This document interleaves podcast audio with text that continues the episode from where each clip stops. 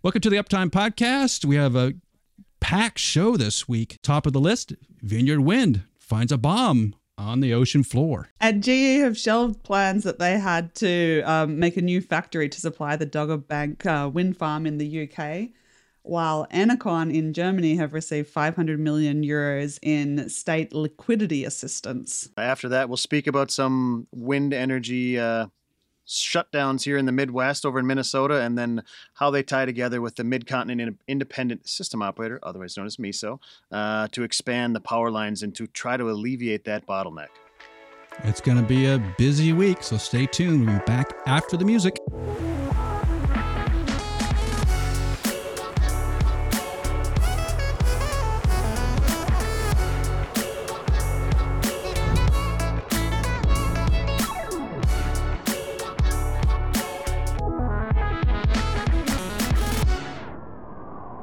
Right, so the first story for the week Vineyard Wind, which is off the coast of Martha's Vineyard in Massachusetts. Uh, they're evidently exploring the bottom of the seafloor looking for places to put wind turbines, and they happen to stumble across an unexploded ordnance. Uh, it says here that the Horn- Hornbeck Offshore Services support vessel Mystique uncovered a potential unexploded ordnance at about 130 feet of water now, why this is important is evidently back in World War II, that whole area was used as training grounds. So there's all kinds of ordnance down down off the coast of Martha's Vineyard. In fact, I started digging around a little bit, and I guess some of that ordnance just washes up on shore once in a while. So you could just be walking your dog on the beach, and there there's a uh, an unexploded piece of ordnance right on the beach, right? Yeah. Uh, so it sounds like it's a, pretty significant issue. So this is the first warning I've seen, and uh, Vineyard Wind actually puts out these alerts like, "Hey, everybody, there's a, uh, a, you know black hole or an exploded ordnance or some sort of great white shark or something out you know, in the water."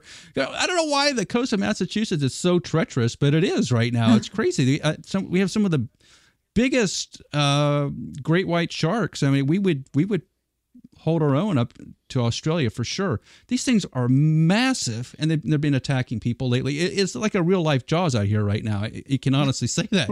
but now you got Jaws, and you have this unexploded ordnance. It's like this Godzilla movie thing that's happening. I don't know if you saw the last Godzilla, but that's how they woke up Godzilla. Was they, they set off a nuclear weapon? Shark. And, eh, yeah, so sharks and Sharknado. Sharknado, exactly. We can have a Sharknado in, in our own backyard. So I, I guys, I'm I'm expecting to see more of this, and especially if we start going up and down the coastline around Long Island, New York City, New Jersey, even all the way down to North Carolina.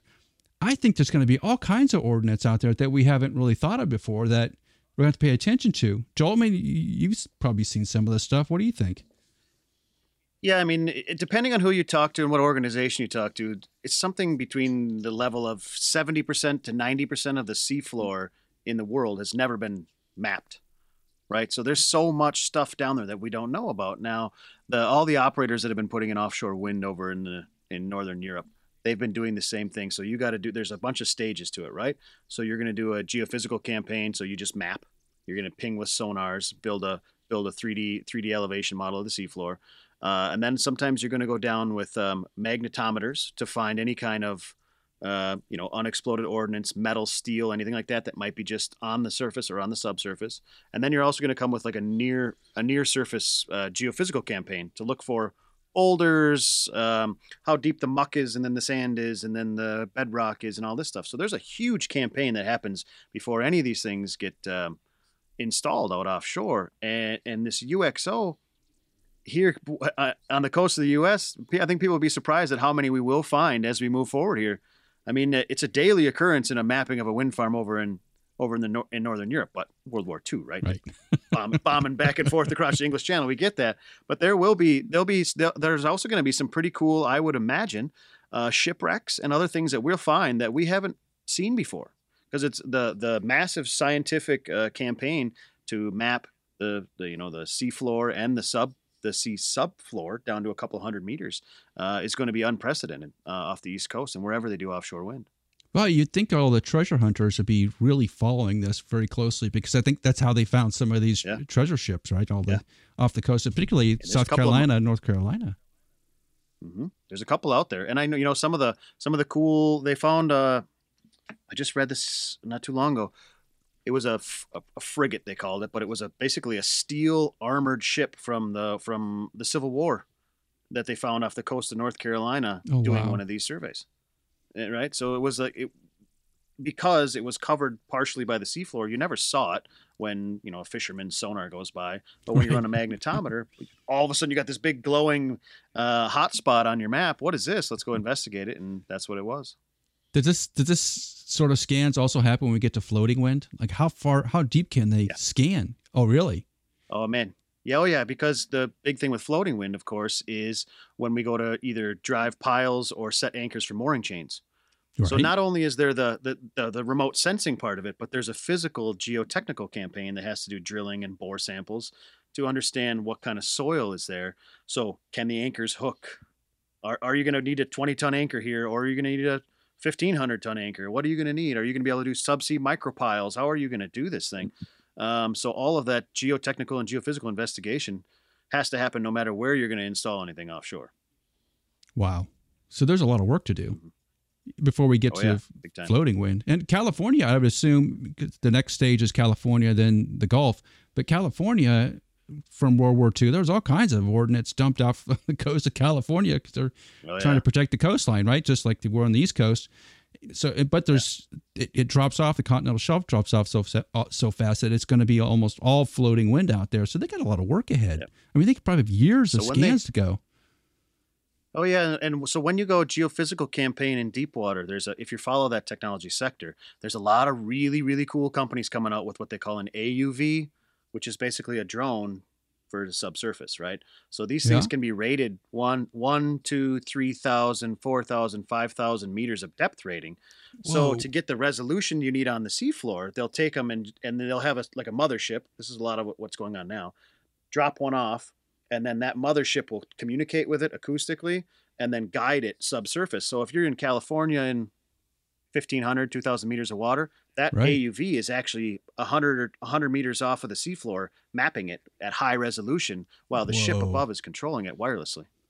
Wow. Yeah. And that'll be the first time where we've really done a, a really deep, thorough scan of some of these areas, I'm sure, particularly off California. Yeah. Wow. Yeah, off of Okay. Cal- exactly. So that's like there's not that much mapped, right? In oil and gas areas, of course, this stuff has all been done. Um, Sure. But we're not installing a lot of offshore wind on top of subsea oil and gas infrastructure. right. I hope not, at least. Yeah. Well, it's it's an interesting uh, development, and I'm just keep thinking we're going to find all kinds of, of unique items at the bottom of the, of the ocean floor. And speaking of oceans, uh, GE, Rosemary's old stomping grounds, uh, is was in, in plans to build a blade factory again, something Rosemary was heavily involved in on in, on Teesside, which is on the eastern side of the of England. And it, it was a it's a port area and the the goal there was to create blades and then ship them off to sort of Scotland area and the North Sea for these big wind farms Dogger Bank being one of them. And GE had committed about the middle of last year to do this project. And then it came about Christmas time and you could see things had slowed down quite a bit and they just announced that they're not going to uh, take over that factory so there's existing buildings on this site an old steel factory that GE was going to take over and use to build blades. And it really tells you how f- fast this market is changing because uh, GE only has one confirmed order in the UK for their Dogger Bank complex, while Siemens Gamesa keeps winning job after job after job over there. Uh, and it's so in, that kind of fluctuating environment, Rosemary, how does GE deal with this? I mean, how do, how do you project out in the future? Do you? I guess you don't build factories. I guess you take over existing factories. Maybe that's the approach now, like GE did. Like, if there's a factory there, I'll take it. If I don't need it, I'll just walk out of it instead of Yeah, putting in you know 40 50 million dollars into it. Yeah, I mean, I'm sure that there would still be a huge amount of investment to you know make it suitable for making uh, wind turbine blades rather than sure. steel. Um, and I don't know how many buildings there are that are big enough to make offshore wind um, wind turbine blades because you know they're they're massive. I know it's not just the the length, which you know can be over 100 meters now. It's also the width because you have to be able to rotate it. And if you've got your you know your the widest point of the blade is you know well over five five meters. Um, it you need to have a ceiling higher than that. Um, yeah, and I, I don't even know what the the very longest blades are probably getting close to yeah closer to 10 meters even in their widest point and that's that's challenging to find buildings that are big enough. But i guess that they were trying to hedge you know the, they they want to be able to supply this huge market but they don't want to have to pay to you know commit to that before they know if they've won the orders or not. And so it yeah. sounds like that's what they've done, which um, is no doubt incredibly frustrating for the you know the local government and the people that lived there and wanted those jobs. They probably probably thought it was quite certain. I know it's not winter's the only time that you see this. It happens every time in Australia that they want to open a new coal mine or something. You know, they make this uh, immense number of jobs that they estimate are going to be associated with it. And even when the projects do go ahead, the number of jobs is always reduced down to like 10% or less by the time it actually happens because wow. everybody knows that local communities want want jobs and that's how you get them on board is by um, in, inflating the numbers. So yeah, I definitely got sympathy for people that thought that this was you know coming to their local area to help help with problems they might have. But hopefully, I mean, Dogger Bank is still going ahead, right? It's just not GE that's going to be right. making as many um, turbines for it as I thought. So hope hopefully, um, if Siemens Gamesa is winning most of the contracts, hopefully they're gonna, you know, maybe they will need to ramp up their manufacturing in the area, or they'll see this opportunity. And yeah, I, I mean, there's still going to be work there associated with the wind farm. Yeah, I think Siemens just uh, they just opened a new factory. I don't know if it's new or repurposed in outside of Hull, right? Uh, for yeah. for these wind, mm. offshore wind farms. So they're they're capitalizing on it, but right the Queen has visited there. second place. The Queen. yeah. Blessed it or whatever the Queen well, she does. doesn't go that many places anymore, so that's a big deal. yeah. Yeah. she's yeah, I've seen pictures. It's, yeah. it actually is pretty cool. Yeah, she's just walking around in there. It's it's pretty awesome. And Rosemary, you're right. They were talking about making 750 jobs and another 1500 in supply chain. So that's that's Teesside's not a very big community. So we're talking about 2,000 jobs. That's a, that's a really mm. big deal. And but there's there's actually two parts to this facility that exists in Teesside. The other uh, part of the facility is going to be taken over by a South Korean monopile fabricator, uh, basically a steel company that's going to be building monopiles there. So at least at least they'll have something in that factory, which is good. And with this uh, latest Boris Johnson leaving office, you got to imagine that a lot of these UK tenders are going to get put set aside for a little while, maybe. I'm not sure what's going to happen because Johnson's not supposed to leave until what the end of this year when the next elections September, are. So we have several months. Yeah. Oh, September. That, that's what I saw. That early, okay. that early is that early? I don't know. Maybe it is in the US. We have a similar thing in this. Pretty soon in Australia. Our government is maybe a little bit more similar to the UK than it is to than you guys are um, because we also have our, our head of state, our, well, our prime minister is chosen by the party, the gov- party and government. Um, so obviously, when you directly elect a president, then you know exactly when that's going to happen and when that's going to change. But in Australia, right. we went through our last prime minister was the the first one in over a decade to have served one full term actually from election to election. That was yeah, we had a decade of them just changing constantly and it can happen like like that, you know, like one one day you've got a prime minister and you've heard that people are a bit annoyed with the way that they're managing things and then the next day there's a new prime minister who you might not even like I've, there's been plenty of times where I didn't even couldn't even pick out our deputy prime minister out of a lineup for example who is who is this new person what's going on um, so to me, it feels very slow that, you know, I mean, especially because the pressure has been on him to leave for so long, um, months and months. Um, and now it's like, oh, so we've all agreed that this guy's a, a dud and has to leave. And even he's accepted that now.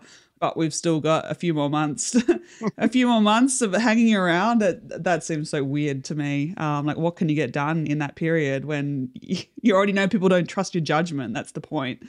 So, oh, now just gonna yeah hang around and make a bunch more decisions, uh, and everyone's gonna you know work real hard to implement those. It's just so strange. Um, really strange. I can't speak the same for the UK, but I know in the US, when we have a lame duck president or senators and whatnot, a lot of the things that happen in that period are more social than economic. Mm-hmm. Yeah. So they're just trying to pass some like, eh, cement some legacy stuff and yada yada yada. But but the curious thing about offshore wind is it's it's in that intersection between social and economic. So so maybe something will go, maybe it won't. Yeah.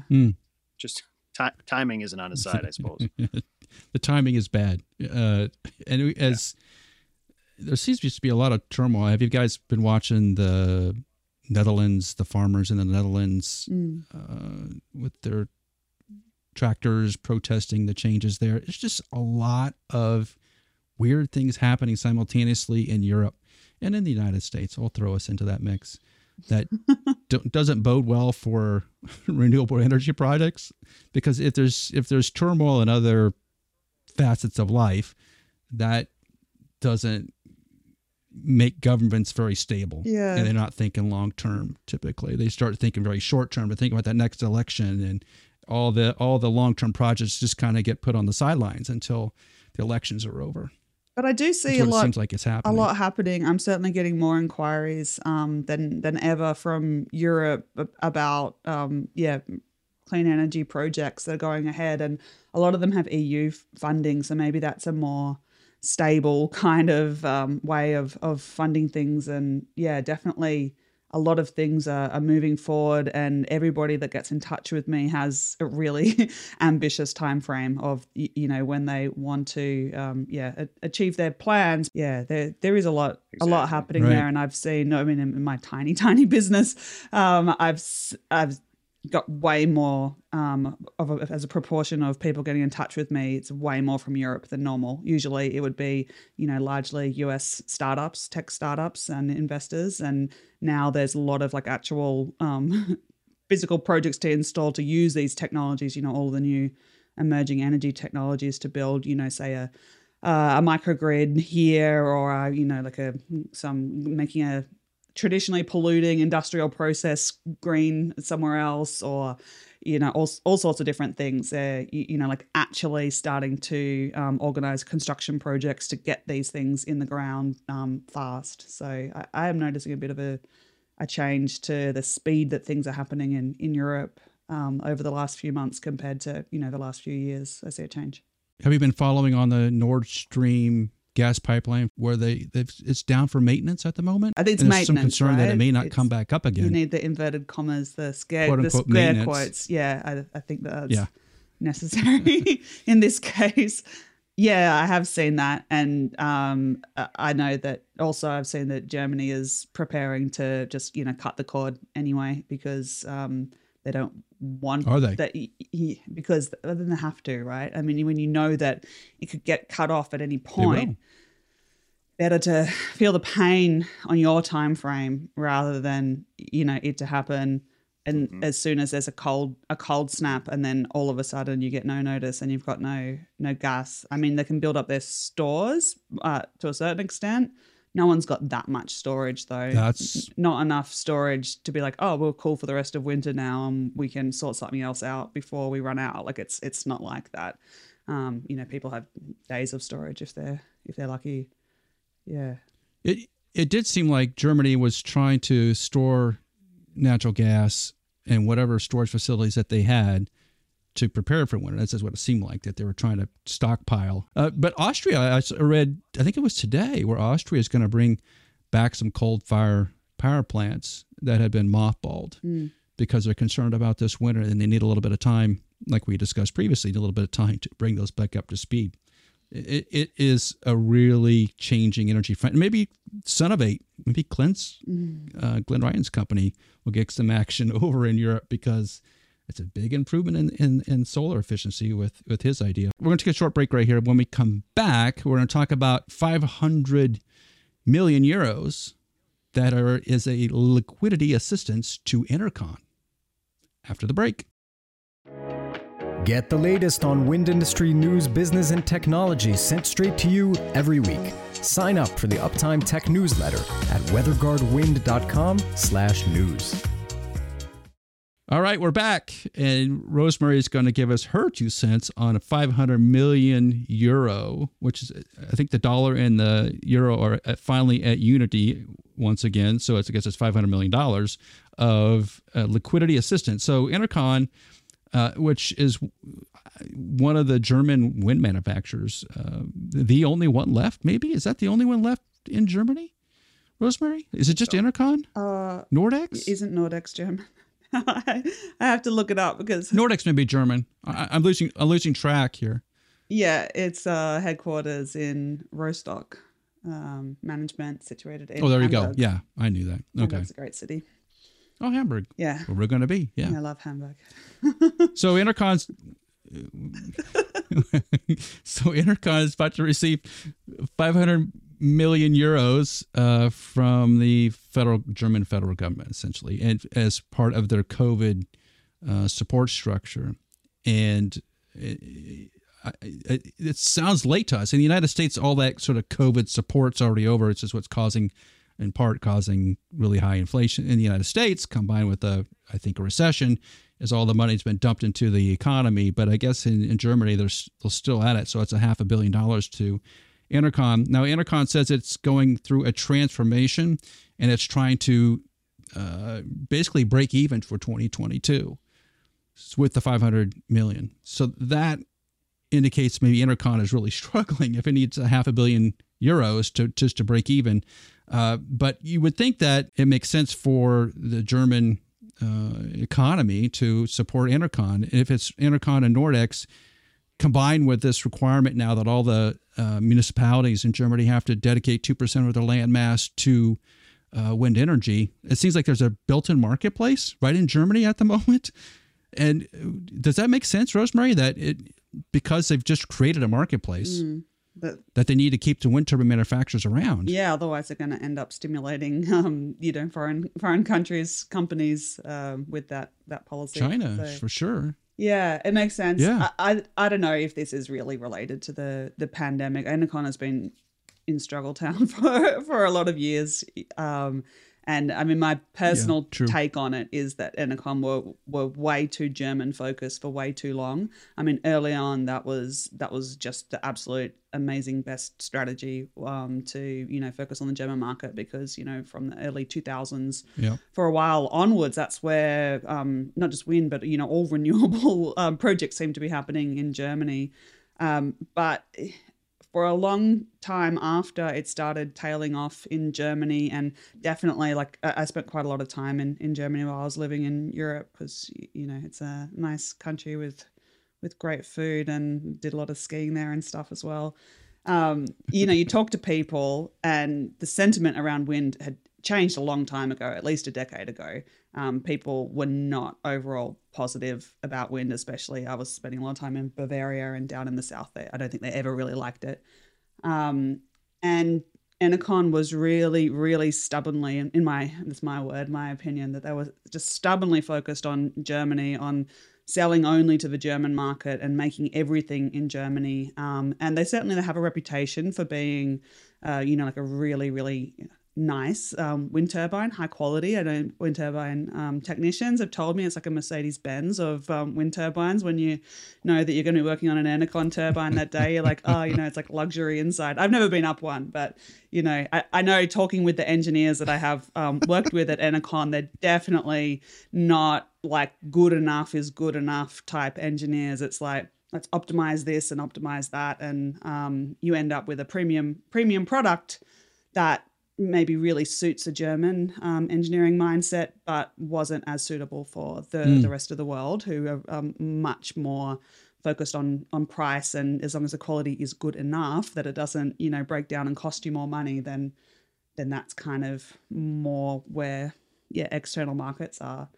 So for years they've been having problems keeping their German factories open because you know it's more expensive than um, other manufacturers were moving offshore um, closer to the emerging markets. I mean, they were emerging back then. Now they're, you know, mainstream. Um, you know, India, for example. Um, so uh, yeah, I'm a bit skeptical. This has so much to do with COVID. I think it's just a, a continuation of of problems they've been having, but maybe with this new policy that is going to bring a lot of uh, German demand again, maybe we can go back to Enercon's original strategy of really serving that market. And, you know, if there's local content laws, then that will really suit them keeping their, their factories running, even if they are Oh, higher sure. cost. So um, Yeah. maybe it'll work out for a bit, bit longer for them. But I would think that in the long term, they're still going to have to think further ahead than than Germany and make it work because eventually Germany will fill up. You know, um, there's only a finite number of places that you can put wind turbines in in a, such a densely populated place as Germany. Do you think that that the local geopolitical climate might have been another poke in the side to the German government to say, "Hey, you've got a a wind turbine manufacturer here. We're going to be focused on renewable energy. Make sure they make it Yeah, because we need them."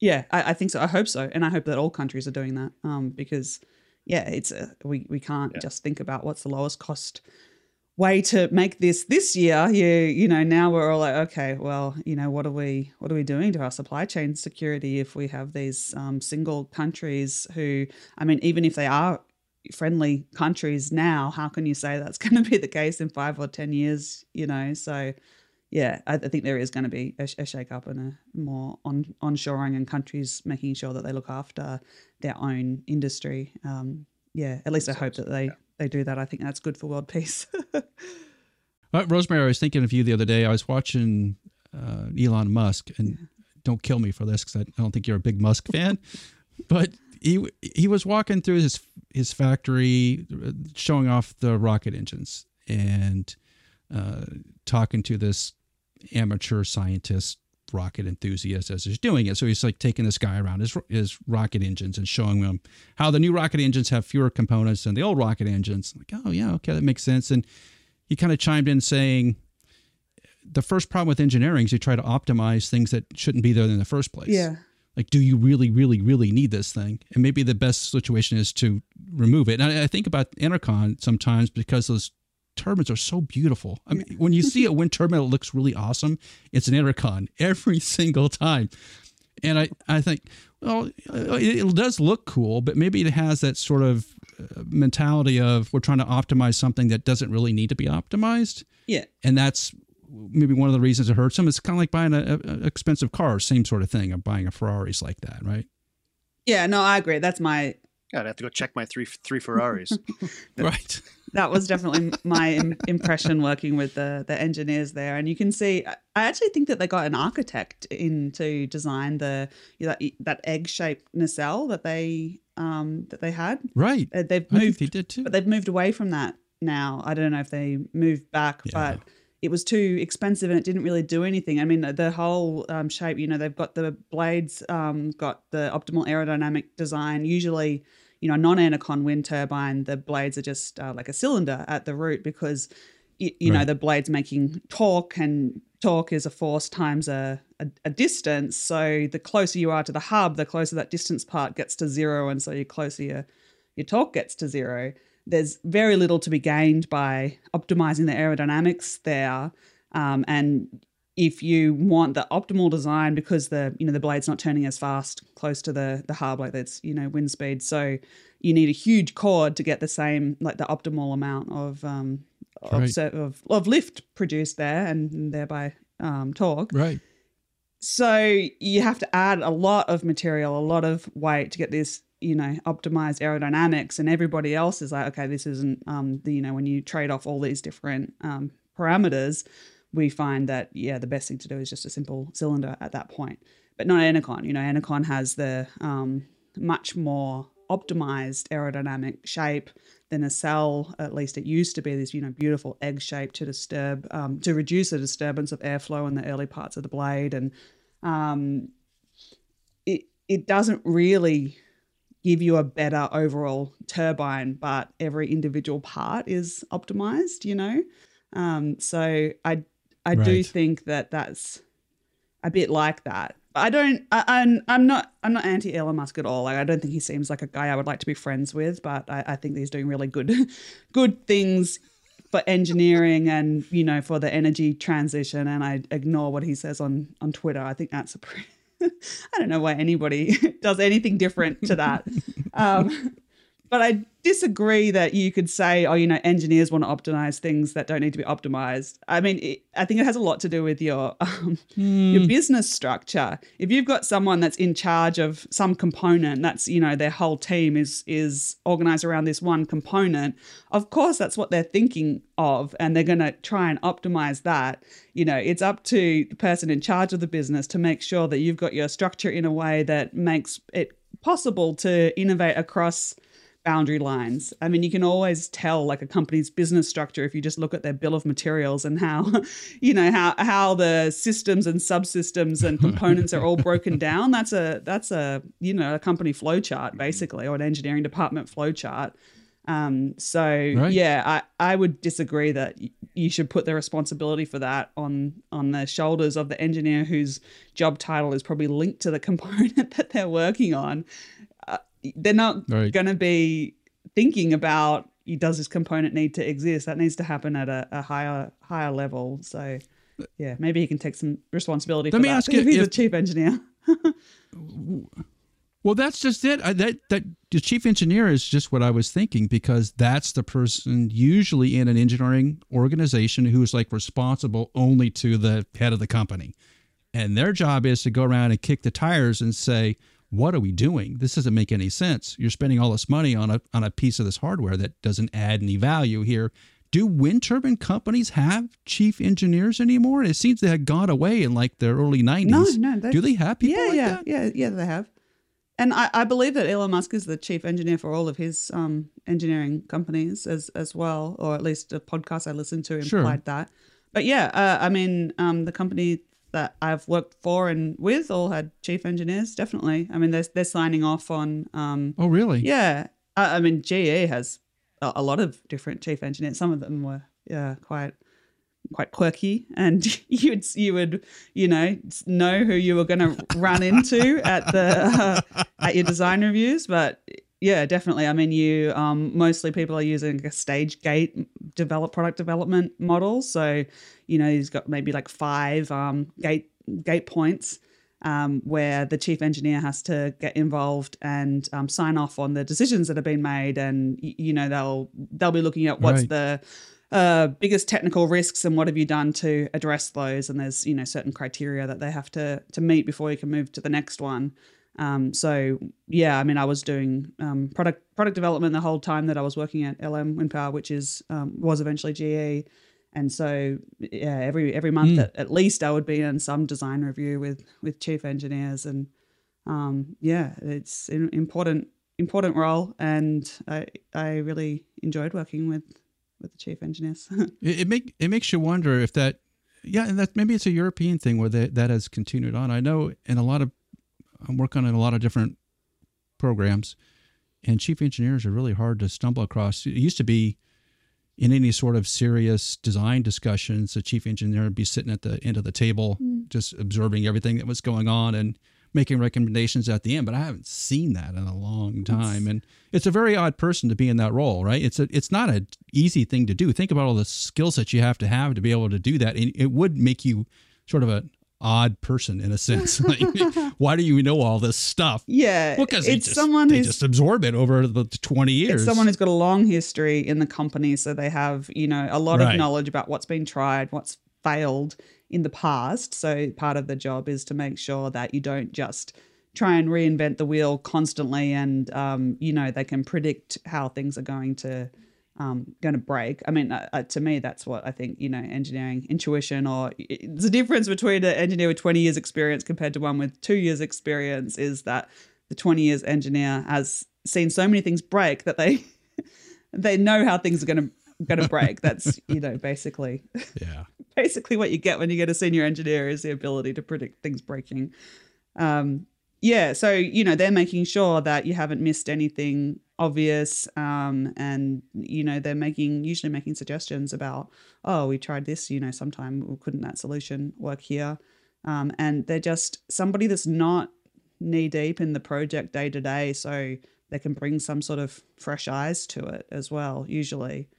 Um, so I was going to say, like, aside from the chief engineer being in charge of, you know, like chain um, big shakeups of the way things are, are done, I also think that brand new employees, especially ones from outside the industry, um, really should be tapped for that. And I know every time I would get a new teammate um, before, or like from outside, like a brand new hire, before mm-hmm. they do all the reading and go to meetings and start to absorb the culture, you want their fresh beginner eyes on a problem to point out, you know, why do you do that? You know, say all the dumb that they, they think that they're dumb questions. Say all of those mm-hmm. because you're never going to get that again once you are absorbed in the company culture and um, you know how things have been done and you kind of start to uh, uh, respect your colleagues and think that they've obviously made smart decisions.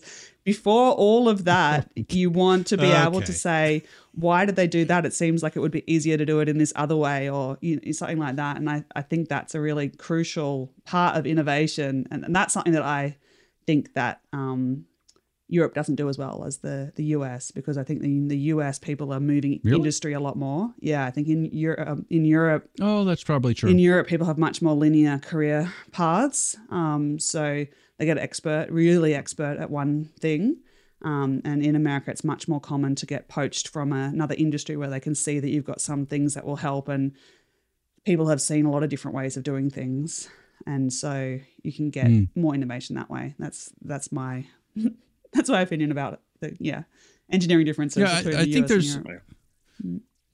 Yeah, I think there's a big difference between the two. I think it's sort of cultural too, and that's what seems, in my opinion, what drives it. Uh, Japanese engineering systems are totally different than American engineering systems versus South American or European. They're just there's a lot of cultural differences between those two, and that sort of sets the bar of like where the where where the weight swings. Does it swing to the top of the organization or to the bottom of the organization, or is it kind of spread out? Mm. And there is no right answer. I don't think it depends on the industry. It's just something that, um, you know, as as times get a little bit tougher here, you tend to lose people like chief engineers because they're expensive. Mm. They'll be the ones that kind of you, you lose that top and you lose the bottom. Everybody in the middle that's kind of doing the thing will will be the ones that stick around typically. Mm. So it's going to be an interesting couple of months here.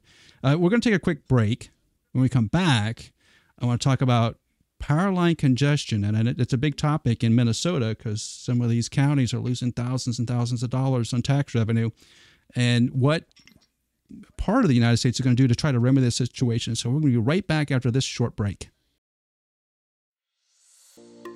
Lightning is an act of God, but lightning damage is not actually is very predictable and very preventable. Strike Tape is a lightning protection system upgrade for wind turbines made by WeatherGuard. It dramatically improves the effectiveness of the factory LPS so you can stop worrying about lightning damage. Visit weatherguardwind.com to learn more, read a case study, and schedule a call today. All right, power line congestion in Minnesota. You would think yourself, well, Minnesota, it's not the biggest of states in the world, right? It's it's a decent sized state, but it's about the size. Well, it's about the size of England, maybe a little bit bigger. Uh, but it's not the. It's yeah, it is. That roughly, makes it sound right? really big. Isn't I mean, Minnesota like half the size of England? England's a whole country. Like England's not that big of a place either. Yeah, but you could drive across it in a couple of hours. This isn't like Texas where it takes you a whole day to get across. Come on, guys. Yeah, I think you could you could drive from the southwest corner to the northeast corner in about seven hours. yeah, hours. there you go. There you go. But they have a lot of wind power up in Minnesota. And they're having trouble because you can generate as much power as you want to, but unless you have a, a means of getting it to market, doesn't matter. And they have a transmission line bottleneck in southern Minnesota because, uh, Rosemary, going to talk about U.S. geography for a minute. There's a sort of like a okay. lake in the way. So Minnesota has to go down through Iowa to kind of get around to, well, sort of. Uh, you, you want to get to Wisconsin, uh, and to Chicago with that power, Indianapolis, those areas, and they really can't. So everything kind of going southern Minnesota can't get to where it needs to go. And what's happening is they're turning off wind turbines, uh, the older wind turbines, because and keeping the newer ones on because the newer ones have production tax credit. So those wind turbines generate more revenue than the older ones, and the production tax credit rolls over in about ten years. Joel, is that right? In ten years, it expires. Yeah, depending on which version of it you were on, it's a little bit different, but yeah, that's as a rule. Yeah. Okay, so the older wind turbine sites are being shut off, so the new ones can make more money, and it's causing counties which are participating in the revenue of these wind turbines to lose a lot of money. In fact, 18 counties in Minnesota in their wind belt, quote unquote, uh, reported a 14% drop in wind tax revenue last year compared to the previous year. That's a big deal, right? Um, and they're trying to figure out ways to deal with this because if, if you can imagine, local municipalities become dependent upon that revenue. It's wind, right? It's pretty consistent. Why aren't we making money? And, I, and, and I'm sure they got that money already allocated to a new fire engine, a new schoolhouse, to whatever. And then to see a more than 10% drop in a year is a big deal. So, Joel, have you seen some of this? Have you seen been around some of this where they're shutting off wind turbines because of transmission line issues? Yeah, when you go when you drive across southwestern Minnesota, if you drive at night, southwestern Minnesota, southeastern South Dakota, uh, that corner of Iowa, all you see is red lights blinking in the sky. Yeah. There's turbines everywhere around there, right? So with that much power generation in one area, of course the bottleneck is going to be the utility lines. Now, the other side of that over there is you would think it wouldn't be as hard to build them because if you've ever driven through there again, it's all agricultural land. Sure. There, I mean, there's a stand of trees for 10 acres, and then it's another 2,000 of corn. Right. Uh, and, and that's that's basically what's there. And the major cities, right? You have Sioux Falls there. Um, the next major city is Minneapolis, and yeah. then Des Moines to the south. So there isn't right. a whole lot of. It's mostly rural. Um, so I believe that when they start, you know, if they start to try to push some more power lines through the area, it shouldn't be as hard. The only difficult thing is too. I think some of the farmers, because I, I do some some uh, pheasant hunting and stuff out there, but some of the farmers are they're a bit tired of it. They're getting to that not in my backyard, and they weren't originally. And some because some of it is there's so many, they're literally taking uh, taking over every chunk of farm that you see.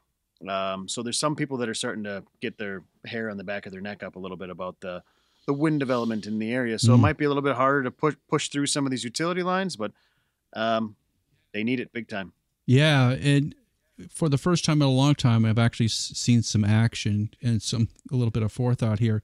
That whole area, Minnesota, Iowa, Illinois, and then going all the way down south into I think Louisiana and all the way north up into Manitoba in Canada. So there's like a, a north-south string of states that are all connected together. It's called the Mid-Continent Independent System Operator. Is the, is the MISO is the uh, grid that ties them all together they understand that there's, there's, a bottleneck there and they're trying to do something about it because all the solar projects all the wind projects all the renewable projects want to be close to the transmission lines so everybody's stuck around these transmission lines and they don't have enough to, to feed out so they're planning a $10 billion project to expand the power lines and so they have a couple if, if you go online and look at it there's a couple of, uh, of lines extensions into sort of southern minnesota into iowa i think through illinois uh, and they're talking about spending $10 billion to support up to 53 gigawatts of additional resources. 53 gigawatts is a lot of power generation. It's about twice of what the wind is in Texas that they're going to add capacity for.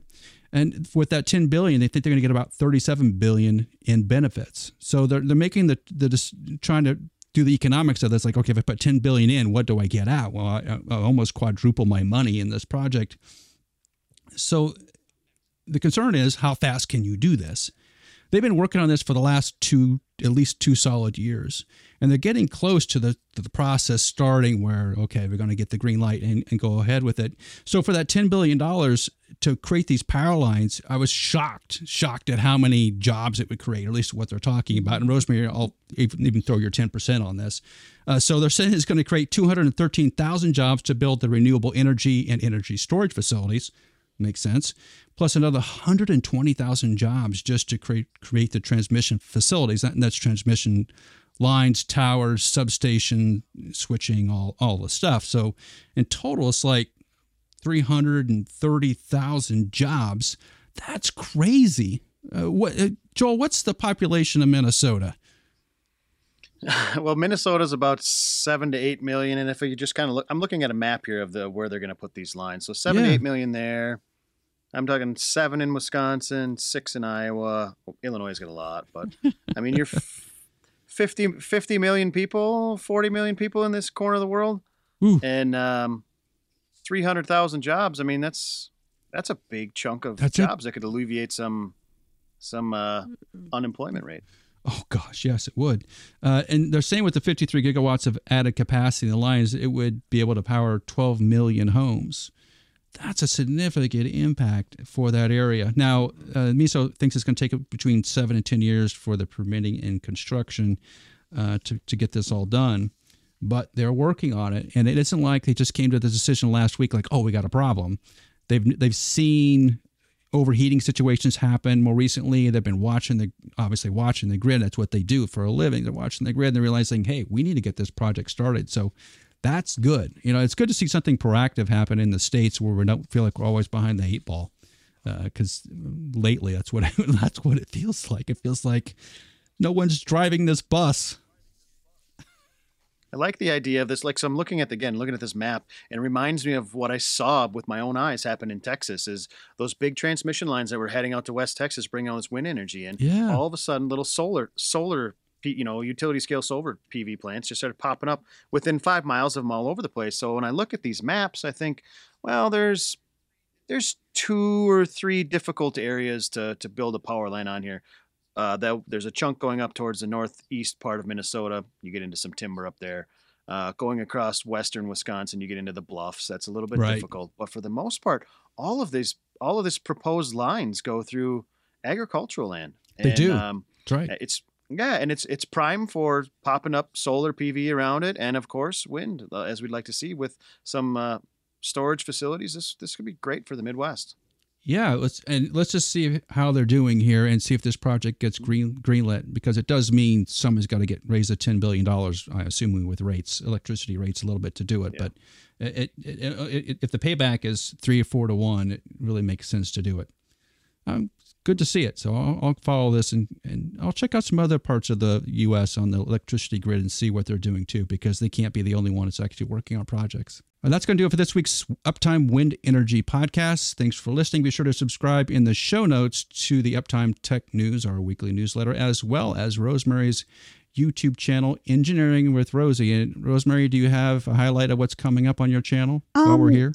Yeah, I think next up is going to be actually a, a video that I recorded when I was in the US. I did a tour of Boston Metal, who are making a, a green steel manufacturing process, and they let me see. Uh, it was really cool actually because they've got like four different stages of development in their facility. It's actually in a business park. They're making steel in, in a business park, and they, yeah, they showed me all the development that they've done to take it from, you know, what started out as an interesting uh, result of an experiment at MIT, and now you know it's moved up to this um, semi-commercial scale uh, process that, it, yeah, is, is a way to make steel without any CO two emissions. So it's it's pretty cool. So get on YouTube, go to Engineering with Rosie, and ring the bell so you know when the next YouTube video pops up from Rosemary. And do the same thing for Uptime while you're there. All right, that's going to do it for this week on Uptime. We'll see you next week.